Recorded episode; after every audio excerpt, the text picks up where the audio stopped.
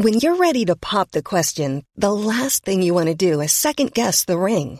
At Bluenile.com, you can design a one of a kind ring with the ease and convenience of shopping online. Choose your diamond and setting. When you find the one, you'll get it delivered right to your door. Go to Bluenile.com and use promo code LISTEN to get $50 off your purchase of $500 or more. That's code LISTEN at Bluenile.com for $50 off your purchase. Bluenile.com code LISTEN.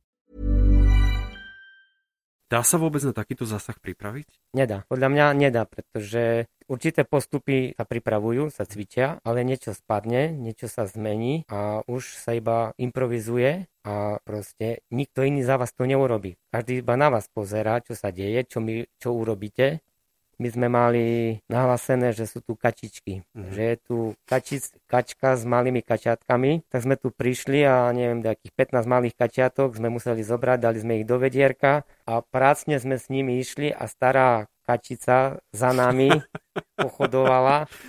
Policajti nám zastavili premávku.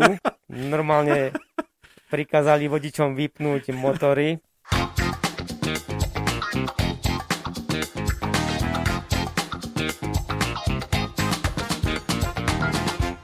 Vážení poslucháči podcastu na Trojici vo Dvojici, ďakujem za to, že ste si znova tento podcast zapli, či už ho počúvate v mobilných aplikáciách, alebo teraz v Eteri, Skyradia. Ako ste už zvyknutí, máme tu pred sebou stále nejakých hostí, ktorí neodmysliteľným spôsobom patria k nášmu mestu a dnes tomu nebude inač.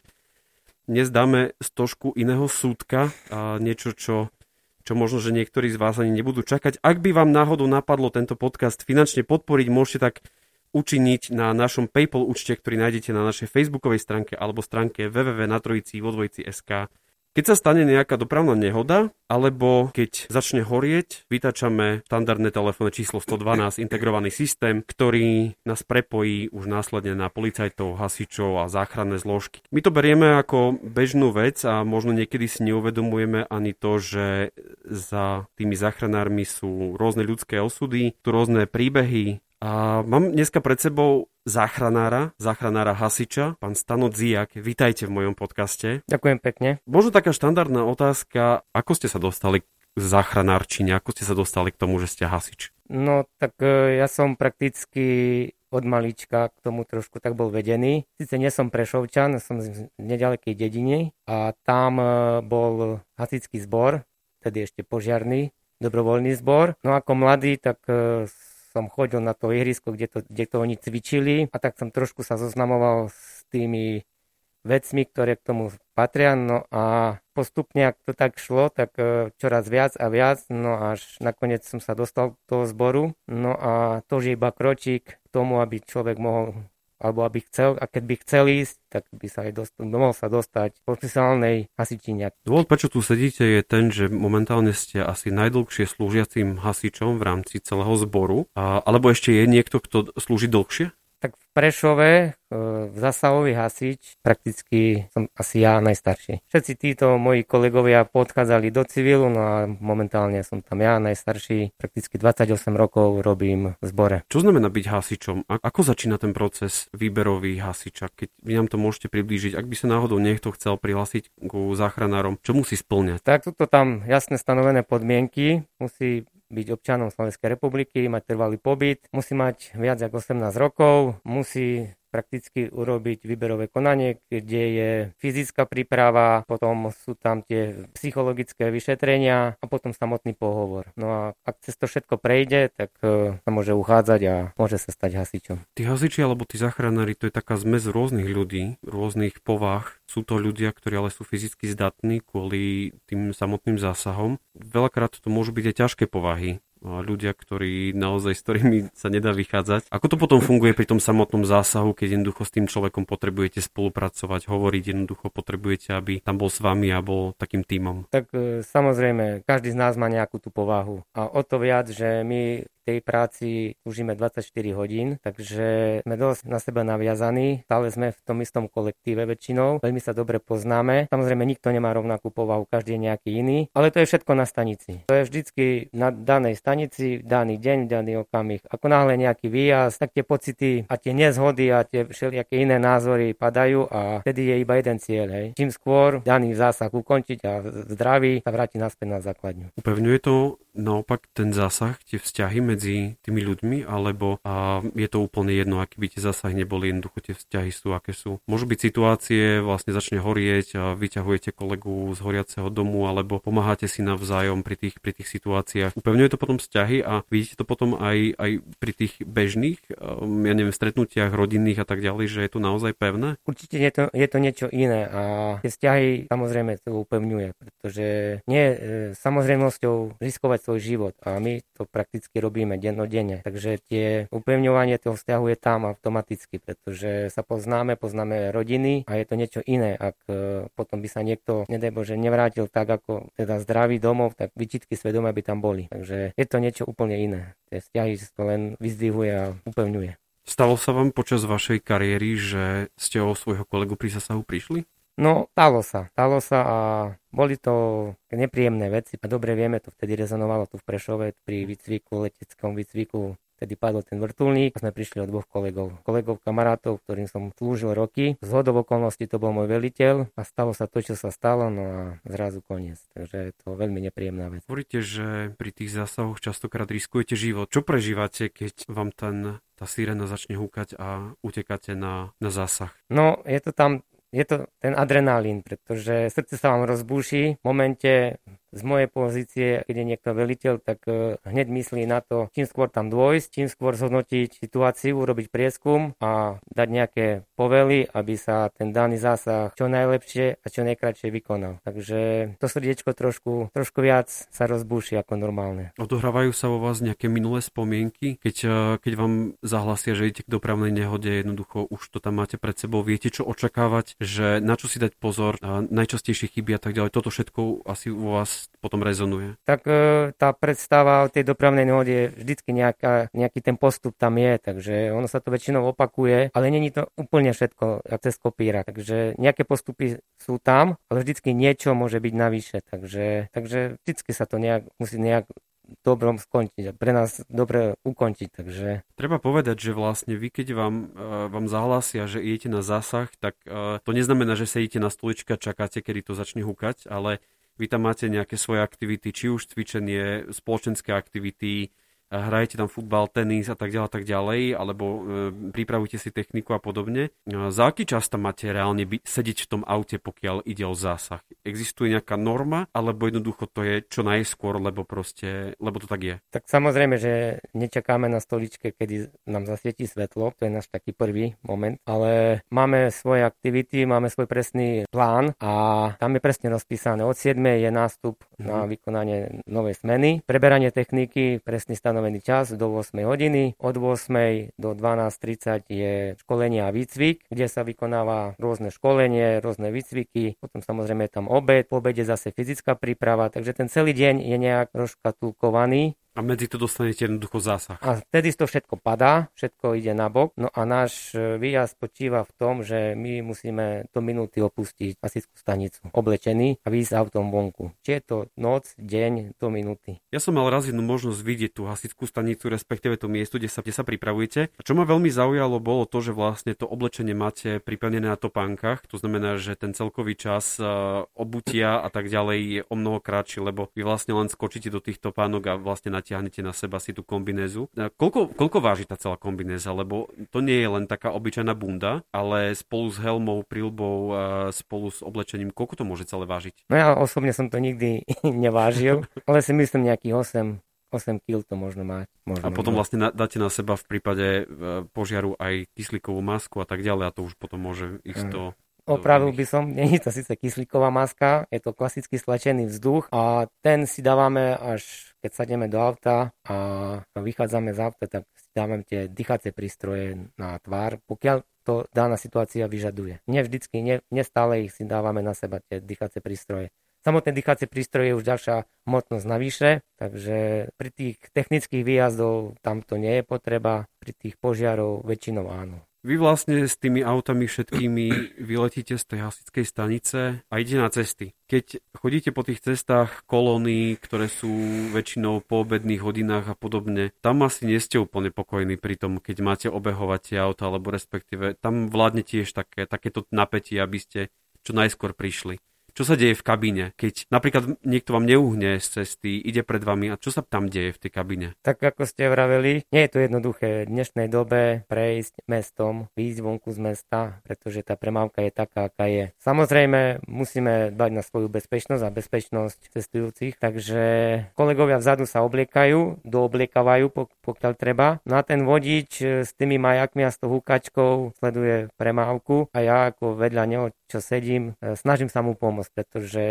nevidí, nemusí vidieť e, cez mm-hmm. mňa, takže ja mu vravím, správa môžeš, môžeš, mm-hmm. ten zastaví, môžeš. Stávalo sa, že sme už museli prudko brzdiť, že sme sa aj zranili v kabíne, pretože proste tí ľudia sú akí sú a tie rádia v autách sú aké sú, takže je to dosť náročné prejsť e, mestom a aj tí naši strojníci, tak ich voláme, tých vodičov, strojníci, sami vravia, že niekedy je lepšie bez majaku ísť, jak s majakom, pretože tí ľudia pred nami začínajú panikáriť. Panikáriť. E, niektorí, ktorí sú tak zbehli, tak zastavia, dajú peknú smerovku a vyhýbajú sa na kraj, nestupnú na, brz, na brzdu pred nami, proste plynulé sa dajú na, na stranu, ale niektorí to neurobia. Takže je to pre nás ešte horšie, ak v, obidvoch smeroch odrazu zastavia auta a nám ostane tam priestor na ani neostane priestor, takže je to ťažké. Dá sa povedať, čo je vlastne, čo patrí ešte pod Prešovský región, kam, e, kam vlastne ako hasiči ešte zasahujete a kde už sú nejakí iní hasiči, dajme tomu zo severu, smerom Sabinov?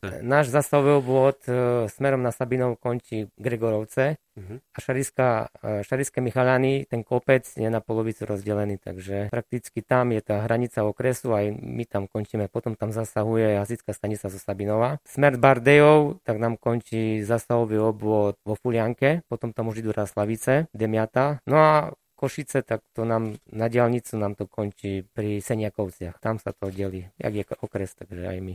A čo sa týka smer Poprad? To záleží v ktorom smere, lebo tá diálnica samozrejme do protismeru sa nám nedá ísť kde kedykoľvek, ani nechodíme, zde je to veľmi riskantné. Takže diálnica je tak špecifická, pretože niekedy ideme až, e, až po široké, podľa toho, z ktorej strany diálnice je tá nehoda, na ktorú mm. stranu. Oni idú po Chmiňanskú Novú Ves, keď je to smerom do Prešova a my, ak je to už za Chmiňanskou Novou tak ideme až širokého. Treba povedať, a mnohí ľudia sa pýtajú, že prečo vlastne nie ste požiarníci, keď je také ľudovejšie, ľudovejší výraz požiarníci, prečo ste vlastne hasiči? No ja som nastúpil v 93. a vtedy bol ešte požiarný zbor požiarnej ochrany, takže vtedy sme boli ešte požiarníci, takže ja som nastúpil ako požiarník. Ako požiarník. Ako požiarník. A končíte ako hasič. A končím. Áno a paradoxne končím ako hasič. A tiež som sa pýtal, že prečo sme požiarníci, veď nezakladáme požiare, ale hasíme požiare. vlastne áno. Takže, ale tak to bolo, ale takto vtedy to fungovalo, tak to bolo, tak to, a teraz, a je to také, také priateľnejšie pre nás, že hasiči, pretože predsa hasíme, tak to slovo hasiči k nám asi viac tak pasuje. Ono, vy nehasíte len požiare, ale rôzne problémy, či už sú to dopravné nehody, alebo problémy ľudí. Pričom všetkom zasahujete? Ak by ste vedeli povedať nejaký krátky zoznam toho, že kde všade hasiči zohrávajú svoju úlohu, kde by ste začali? No ja mám pocit, že všade, pretože nás volajú skoro, skoro všade. Od dopravných nehodách, požiarov, technické výjazdy, do ktorých patria rôzne veci, či už vytapanie bytov, otváranie bytov, cez e, mačky, kone, proste zvieratá hospodárske treba zachraňovať. No proste ten náš zásah, veľa toho je, čo, čo robíme. Dá sa povedať, ktoré zásahy máte ľudský rád, na ktoré rád chodíte a ktoré naopak vôbec nie? Rád, no rád. Ono vždycky sú tie výjazdy také, že ani jeden není rovnaký, ale vždycky poteší, keď nám niekto poďakuje, že dobre to bolo, ďakujem vám pekne, rýchlo ste to urobili, profesionálne ste to urobili. Takže je to jedno asi aký zásah, či už dávame mačku zo stromu a príde tá pa, pani a len poďakuje veľmi pekne, že alebo či už tie dopravné nehody, samozrejme pri tých dopravných nehodách je toho nešťastia podstatne viac, takže nebral by som, že ten a ten je veľmi dobrý zásah, na taký sa teším, na taký nie. Samozrejme, kde sú dopravné nehody so zlým koncom, tak to je pre každého zlé s tou mačkou ste to asi nemysleli úplne vážne. To nemôže byť realita, že by vás volali kvôli mačke na strome, či hej? Tak ja som už ich dával hodne dole. Takže je to, je to tak. Nestriasajú sa zo stromom? nie. nie.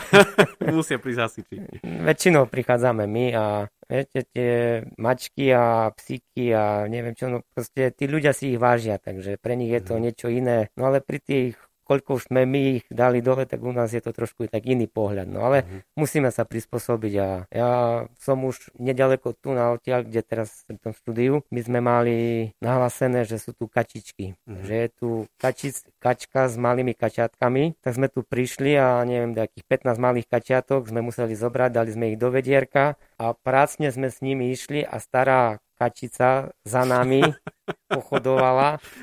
Policajti nám zastavili premávku.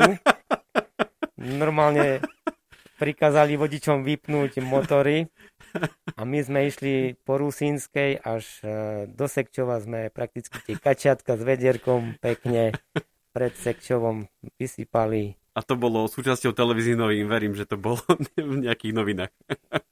Možno, že bolo, ale tak akože aj také zásahy sú, takže rôzne. No. Hasičov voláme vtedy, keď je nejaký problém. Či sú to dopravné nehody alebo požiar, sú tam straty na životoch. Ako to prežívate ľudský? Sa jednoducho s týmto stretnete. Čo to vo vás pôsobí, keď prídete na miesto a jednoducho je tam ťažko zranená osoba alebo jednoducho je tam mŕtva osoba? Mm, tak v prvom rade my sa musíme od toho odosobni- odosobniť. pretože nejaké emócie nerobia dobre. Nerobia dobre kvôli tomu, že ten postup na daný, daný zásah by bol zlý. Proste by sme sa veľmi sústredili na danú vec a iné veci by nám unikali. Takže človek trošku inak to vníma ako radový občan, takže nevrám, že s nami nelomcujú pocity, samozrejme to je, ale ide to bokom a nastupuje tá profesionalita a ako hovorím, čím skôr poskytnúť prvú pomoc, zachrániť, odozdať e, RZPčke a fungovať ďalej, aby ten zásah bol najkračší a naj, najskôr ukončený. Aký bol váš najťažší zásah v živote?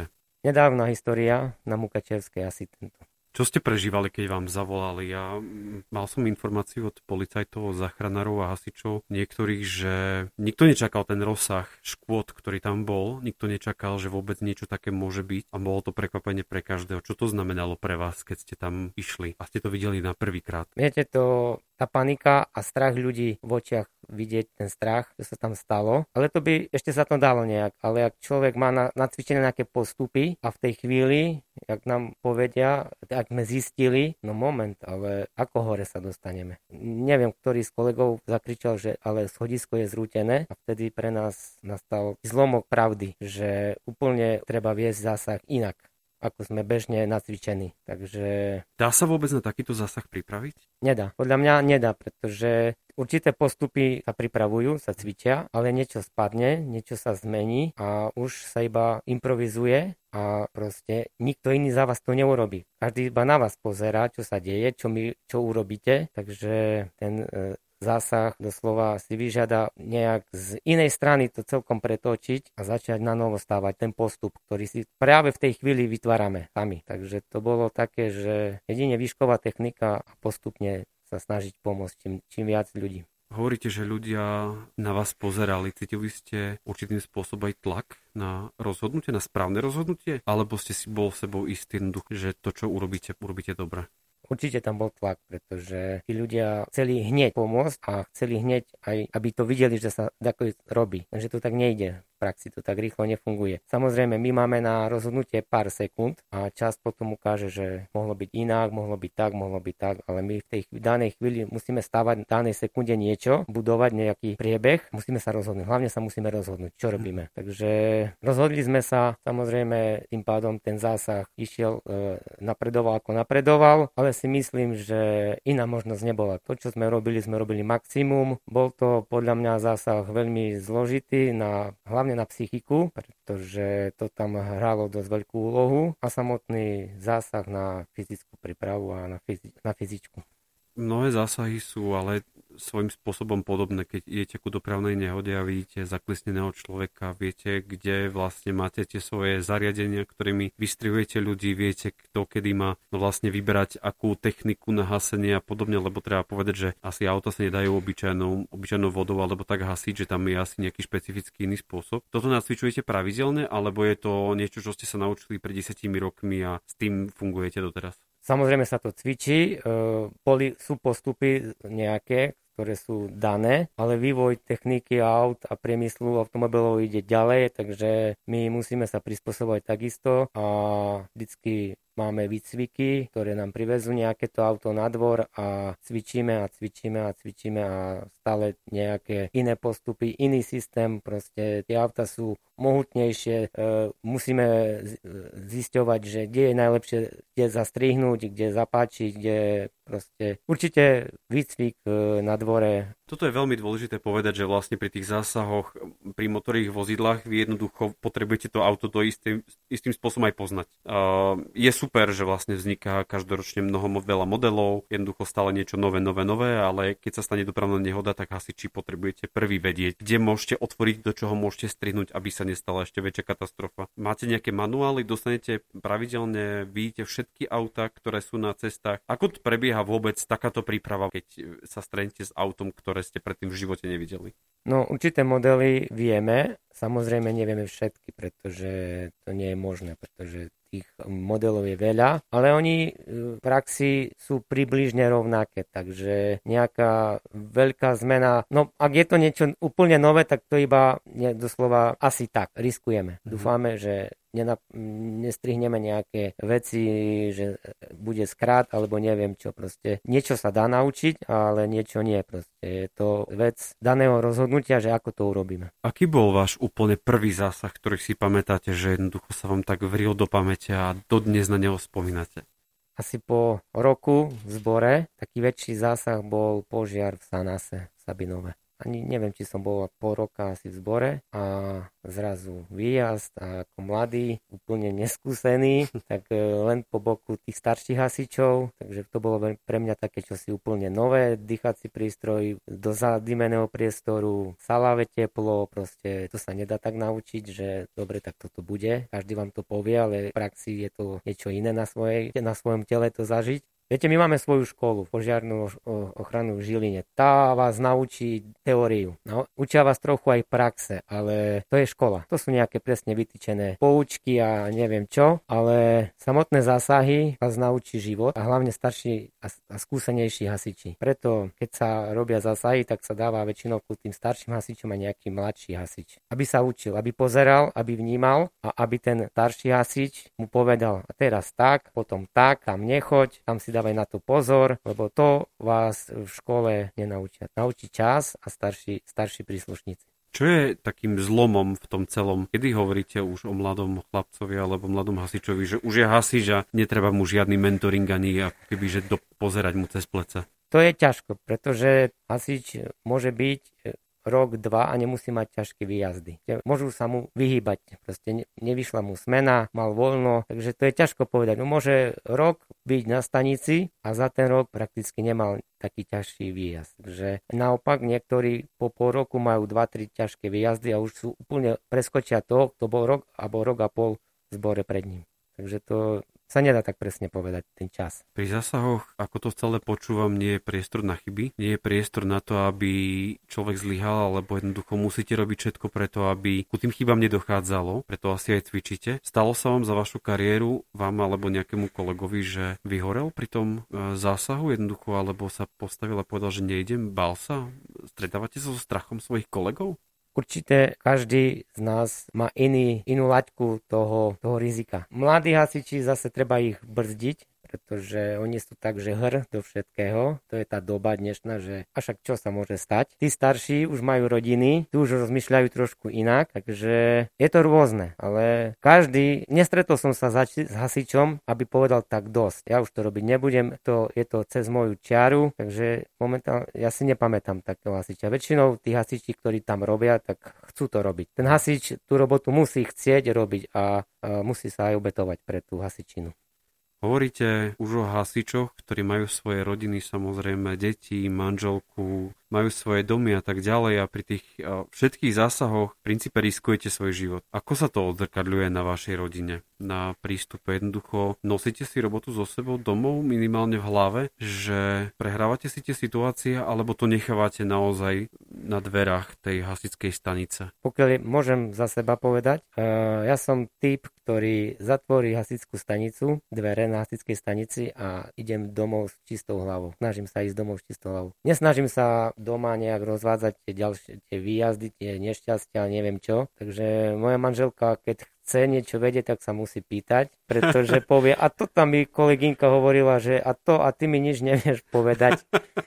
Takže nie, ja, ja som ten typ, že ja nejak extra nerozvádzam ten výjazd a tie veci, čo sa týka zásahu doma. Nehovorím, že kolegovia iní nie, ale ja, ja nie som ten typ, proste ja sa snažím doma byť doma ako civil a robotu nechávam robotu. Asi ste sa ale stretli s takými ľuďmi alebo kolegami, ktorí mali nejaké problémy alebo jednoducho si to prenášali. Minimálne ja o, jednej, o jednom známom viem, že mal takýto problém, respektíve, že ho tie zásahy zasiahli po ľudskej stránke teda. Aká existuje pomoc hasičov? Je niečo formálne, nejaký psychológ, je tam nejaký, nejaká duchovná pomoc, alebo ako to vlastne funguje po tejto stránke? Samozrejme máme svojich psychologov, takže pri tých ťažkých výjazdov a výjazdov, kde sú nejaké mŕtvoly a tak, tak e, nastupuje kontakt a spätná, spätná väzba, volajú nám psychológovia a to chce a má chuť, tak e, samozrejme sa začne rozprávať s tými psychológmi a riešia to a vyrozprávajú sa z toho. Niekto to chce, niekto to nechce. Prichádzate z ťažkého zásahu späť na hasičskú stanicu, treba povedať, že vlastne pracujete 24 potom máte pár dní voľno. Robíme 24 hodín a 2 dní voľno. To znamená, že po zásahu, aj ťažkom zásahu sa vlastne vraciate na uh, hasičskú stanicu, sú tam nejaké formality a tak ďalej a tak ďalej. Pokiaľ je to ťažký zásah, aká panuje nálada na hasičskej stanici tých, medzi tými ľuďmi, ktorí boli na tom zásahu. Doznieva to vo vás, alebo ostáva to všetko v úvodzokách v aute, alebo na tom mieste, na tom zásahu? Tak my vždycky robíme vyhodnotenie zásahov. Hmm. Takže po zásahu, keď už nie v ten istý deň, keď je to cez noc, tak ob smenu, na ďalšiu smenu, vždycky si tie dané zásahy rozoberáme, pretože tam si aj povieme, že kto kde čo ako urobil zle, aby to na budúce nebolo, aby to bolo lepšie. Takže tie zásahy dosť často my rozoberáme, takže to tak nenechávame. E, tie ľahké zásahy nie, ale tie ťažšie zásahy vždycky sa rozoberá, vždycky sa komunikuje. Je to formou debaty, proste kolektívu a proste je to dobre, pretože aj tí, ktorí sa ho nezúčastnili, tak sa dozvedia a urobia si nejakú tú predstavu, ako by sa učili. Porte napríklad platí, že vlastne stále fungujete v rámci kolektívu s tými istými ľuďmi. Ako to je u hasičov? Viem, že máte tri smeny, respektíve je to nejaké ABC, pokiaľ sa, pokiaľ sa nemýlim. A sú to stále tí istí ľudia, alebo sú to aj z iných, z iných dní, ktorí slúžia? Či je to taký mix? A ma to zaujíma len akože z toho pohľadu, že vlastne už keď ste na tých svojich parťakov zvyknutí, viete, čo od ktorého očakávať. A dá sa povedať, že už sa na neho len pozriem a už viem, že proste má utekať po, po hadicu a tak ďalej. Čo keď tam je nový človek?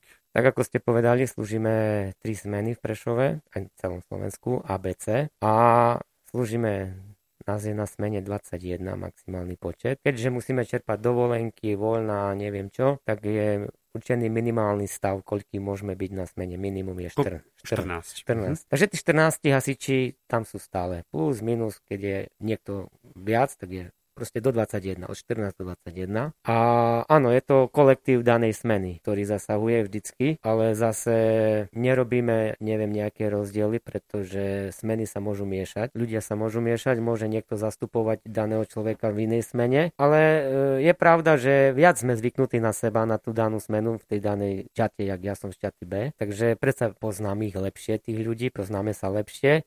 E, keď príde niekto z inej čaty, je to trošku iné, ale ako tú istú robotu robí, takže až taký veľký rozdiel to nie je. Možno, že nejaký maličko, maličko možno, ale snažíme sa v rámci iných smien, aby tie postupy boli rovnaké. Pretože je to veľmi zlé, ak niekto je naučený úplne inak a o tam my sme sa učili tak, my sme to robili, my to robíme tak a vy to robíte tak. Väčšinou všetky tie tri smeny zhruba nacvičujú tie rovnaké postupy, ale je to vždycky o danom zásahu. Ako som spomínal, pri rôznych športových kluboch a, a vôbec nejakých tímoch je, existuje nejaký príjmací ceremoniál hasiča. Máte nejaký váš ucelený príjmací ceremoniál, nehovorím tá oficiálna čas, kedy proste sa odovzdá nejaké výsačky a tak ďalej, ale medzi hasičmi, č- ako, ako príjmať nováčika, keď príde medzi vás? Nemáme nejaký extra ceremoniál, prakticky celá smena sa zídeme, predstavia, predstavíme sa, trošku si zasrandujeme, že no a... a už to ide. Takže nie je taký nejaký extra ceremoniál, teda je to také bežné. Zoznámime sa a povieme si, že čo je, kto je čo, kto čo robí a snažíme sa tomu nováčikovi čím skôr ukázať tú techniku, fungovanie tej celej smeny, pretože fakt tých 24 hodín, e, tu musím trošku opraviť, že slúžime síce 24, ale 17 hodín sme normálne v práci a ďalších 6 hodín, 7 hodín je nočná pohotovosť. Neslúžime úplne v kuse 24 hodín, takže my máme svoje postele a v noci od 22.30 spíme, pokiaľ nám to dovolí čas, že nie sú výjazdy takže o 22.30 nám začína nočná pohotovosť do 5.30, kedy nám končí nočná pohotovosť. To takže... asi sa nedá predstaviť, že spíte, že spíte nejakým tvrdým spánkom alebo tak, ale podvedomie tam nejak už musí byť pripravené na, na výjazd. No, je to, je to také zvláštne spanie, to musím potvrdiť, pretože niekto si povie, no, však sa vyspíš v robote, keď nič mm. nie je. To nie je tak celkom, pretože jak sa ľudovo povie, spíme, spíme jak, jak zajac. Proste vždy, vždy v strehu, pretože to svetlo, čo tam máme na výjazd, v noci, keď vám zasvieti, to je, to je proste žiara. A v tej chvíli človek musí vstať reagovať a kmitať hej, a behať. Nenosíte si toto domov? No, nosíme. Toto sú také, to je taká profesionálna deformácia, pretože ak niekto mi za chrbtom zasvieti svetlo, tak ja som v strehu. Hneď sa otočím, čo sa deje a potom slovím, a však nie som v práci, hej. Takže toto je dosť také, a to asi, asi každý hasič toto tak má, takže to zažil, tak sa otočí potom svetle, že op, ja som doma, dobre. Ste ten typ, ktorý si zachováva chladnú hlavu pri zásahoch a tá emocia tam ide na bok. Myslím tým potom už aj, aj doma. Stáva sa pri deťoch, porežú sa, niečo spadne na nohu a tak ďalej. Správate sa vtedy ako hasič alebo ako bežný človek, ktorý, ktorým lomcuje trošku aj emocia? Tak asi ako hasič, pretože keď vidím manželka, jak panikári, keď niečo sa stane, tak e, samozrejme, berem to zase úplne inak. Áno, boli zranenia aj moje deti, porezanie, polamané nohy a tak, ale človek to berie trošku, trošku inak ako obyčajný ten človek. Takže človek zhodnotí, kľud, ukľudní, teraz to urobíme, to urobíme, Proste je to úplne iné. Samozrejme na vlastných deti je to zase niečo iné, ale proste priniesiem si tú profesionalitu aj do domu. Ste už viac ako 25 rokov hasiť záchranár, dá sa povedať. Čo vás vaša práca naučila po ľudskej stránke? Ako vás zmenila? Čo ste si možno že uvedomili cez svoju prácu? Tak e, taká rozvaha, pokora, to, že človek musí trošku porozmýšľať, zase nemôže dlho rozmýšľať, musí sa vedieť rozhodnúť. A keď už sa človek pri niečo rozhodne, musí si za tým stať. Proste nie je dobré, ak e, človek mení v priebehu zasahu 4 krát nejaké postupy, pretože to je zle. Takže treba sa k niečomu rozhodnúť a treba to nejak, nejak dotiahnuť. Takže asi tá rozhodnosť by som povedal, že je to dosť taká veľmi dôležitá vec pre daného hasiča, ktorý rozhoduje, takže asi to ste tým, ktorý preberá iniciatívu prirodzene? V situáciách rôznych, nehovorím len v práci, ale proste keď je debata medzi kamarátmi a tak ďalej, nikto sa nevie rozhodnúť ísť na pivo. Je to to, že vy ste ten, ktorý o tom rozhodne, že ozve sa vo, u vás ten hasič aj v takýchto situáciách? Asi áno, pretože každý niečo rozpráva, ale nikto nevie povedať presne, takže asi hej, no ja si myslím, že tými rokmi človek vie povedať, a dobre, tak to urobíme dobre. No. Neviem, možno, že môžu to posúdiť kolegovia aj za mňa, ale nieko, niekto musí to urobiť, takže vždy oni čakajú na to posledné slovo. Ako ventilujete hlavu po ťažkých zásahoch, keď prídete domov? A vraveli ste na jednej strane, že je to tak, že to nechávate si ako v práci, ale keď máte naozaj ťažký deň, tak proste to sa s človekom ťaha aj pár dní, kým sa z toho dostane. Čo je vašou psychohygienou? Kde možno, že naopak čerpáte pomoc, aby ste to všetko zvládali? Jednoducho už máte potom deti, práca a tak ďalej, tak ďalej a znova idete na ťažký zásah a potrebujete sadnúť do toho auta ku ťažkým zásahom. Kde beriete tú silu? Tak ja žijem na dedine, takže tá tá príroda. Človek e, rád si vyjde na bicykli, šport mi je blízky, veľmi rád tenis, takže aj ten tenis, ktorý hrávame aj v robote, keď je možnosť. Takže väčšinou odventujem tým športom. Samozrejme, že ja som veriaci, takže aj viera je tam. Máme svojho farára, ktorý je na útvare, takže aj tá viera, jedno s druhým. Stále mi beha v hlave tie rôzne zásahy, ktoré mávate. Hovoríte, že sú to od mačiek cez e, požiare, dopravné nehody, otváranie dverí a tak ďalej. Vy ste ale prví tí, ktorí otvárajú tie dvere, keď prídu do do domu. Bojíte sa? Je to predsa cudzí priestor, neviete, čo je za tými dverami. Je to pre vás strach vstúpiť do toho nového priestoru, alebo si to vôbec neuvedomujete? No, no, je to vždycky o danej e, situácii. Rešpekt tam musí byť, pretože ako vravíte, nikdy nevieme, čo je za tými dvermi. Samozrejme, ak je to nejaký problém e, násilia, tak tu tam policajti, takže my dvere dovnútra nevstupujeme. Mm-hmm. To už je vec policie, ale... Čo to, čo to reálne znamená, že tam je policia? Že stojí vám za chrbtom s pištolom namiereným, alebo, alebo ako to presne vyzerá, lebo ja si to úplne neviem predstaviť, že... Pokiaľ je to bežné otváranie otváranie bytu, že nejaká pani si zabuchne dvere, na šporáku je jedlo, ktoré sa varí, obed pripravuje a také niečo. Tak sa len spýtame, máte niečo doma, nejakého psa, nejakého hada a takéto veci. Aj to, to sú veci, ktoré sa pýtame, pretože ni, mačka, neviem čo, krečky, pretože človek sa musí trošku na to pripraviť. Že? A mhm. tak sa spýtame, pokiaľ je možno, že čo, čo nás tam môže čakať. A následne otvoríme pomocou špeciálneho naradia tie dvere, no a vstúpime. E, pokiaľ je, je tam policia, tak e, ak je to tam nejaký násilne, nejaký trestný čin, tak e, my už prakticky policia je pri dverách a to rieši policia, takže uh-huh. od policajtov sa dozvieme, že čo sa deje, keď sa deje. Alebo keď náhodou sme dlho nevideli nejakú susedu a máme podozrenie, že dlhodobo už leží niekde v tom byte. To sú aj takéto zásahy, no snažíme sa najskôr, pokiaľ je možné, cez nejak okno alebo od susedov sa dozvedieť, čo sa deje. Ak už je tam nejaký ten zápach, tak tá už pravdepodobnosť je dosť veľká. Zase berieme dýchacie prístroje, dvere otvoríme, vyvetráme byt, následne za nami idú policajti, lekári a proste uh-huh. takto, ale väčšinou sme prví. Dá sa na to zvyknúť, na ten pach? No je to taký špecifický a dosť dlho rezonuje, takže dosť je ťažko sa ho zbaviť. Hovoríte o ťažkých zásahoch, o smutných veciach. Naopak, stalo sa vám niečo, čo vás pobavilo pri, pri zásahu? Sú to aj také komické výjazdy, mm. až doslova nepochopiteľné. Dosť často chodievame, alebo zrýchlej posielajú k nám ľudí, ktorí dávame dole prstene. No proste má nejaký úraz na prste, ano. má tam prsteň, Aha, mu to opuchne jasne. a začne mu až hnísať doslova kolo prstenia, tak dávame dole prsteň, takže to sú tie prstene, no a taký, neviem, či to tu môžem. Kľudne tu neexistuje cenzúra, takže kľudne. Tak e, najkoroznejšie taký bol ohľadom, toho prst, ohľadom tých prsteňov, že nás zavolali do nemocnice, že potrebujú dať dole prsteň e, z pohľavného údu. Takže aj takéto zasahy, takže sme, sme dávali, snažili sme sa dať, ale nedali sme, pretože sa to nedalo normálne, ale museli to ísť musel to ísť chirurgicky. A tým ste ma trošku zaskočili teraz. a chcel som sa spýtať na inú, iné kuriozity, ale už asi vieme, čo bolo mm. najkurioznejšie. A, ale aj napriek tomu, čo, čo sú také iné kuriozity, ktoré sa vám stali? Bolo ich podľa mňa veľmi veľa, neviem, či máte zo sebou v peňaženke nejaký zoznam kuriozit, ale mm, spomínate si nejaké fakt, že zásahy, ktoré vás, akože, na ktoré si spomínate reálne, že, že dlho u vás, u vás zostávajú? Tak tie zásahy nezostávajú dlho, ale tie, jak varím, zvieratka sú rôzne a uh-huh. tieto zostávajú len tak akože okrajovo, že a tak zase niečo také, také niečo, ale vyslovene niečo také, čo by úplne rezonovalo. Sa to prelína, tak vravím, okolo tých zvieratok a neviem čo takého. Čo pre vás znamená byť hasič?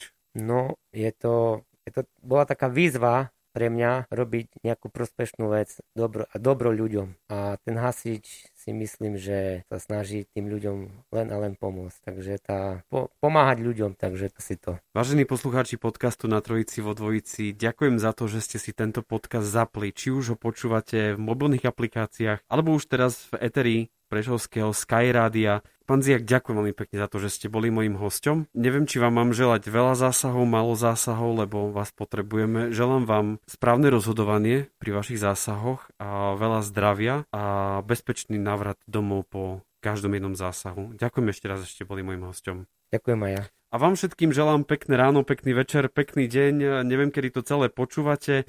Už teraz sa teším na ďalšieho hostia, ktorého s Myšom chystáme. Ak by vám náhodou napadlo tento podcast podporiť, môžete tak učiniť prostredníctvom nášho PayPal účtu, ktorý nájdete na facebookovej stránke a na webovej stránke www.natrojici vo dvojici SK. Majte sa pekne, ahojte.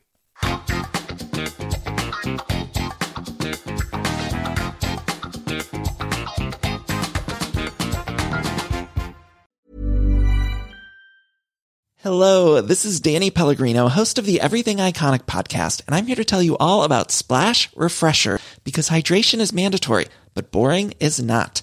Now, I love my water, but if I don't spice it up, I'm not going to finish what I took out of the fridge. That's why I love my Splash Refresher, which is flavorful, delicious, bright, hydrating, and zero calories. The wild berry flavor is my fave.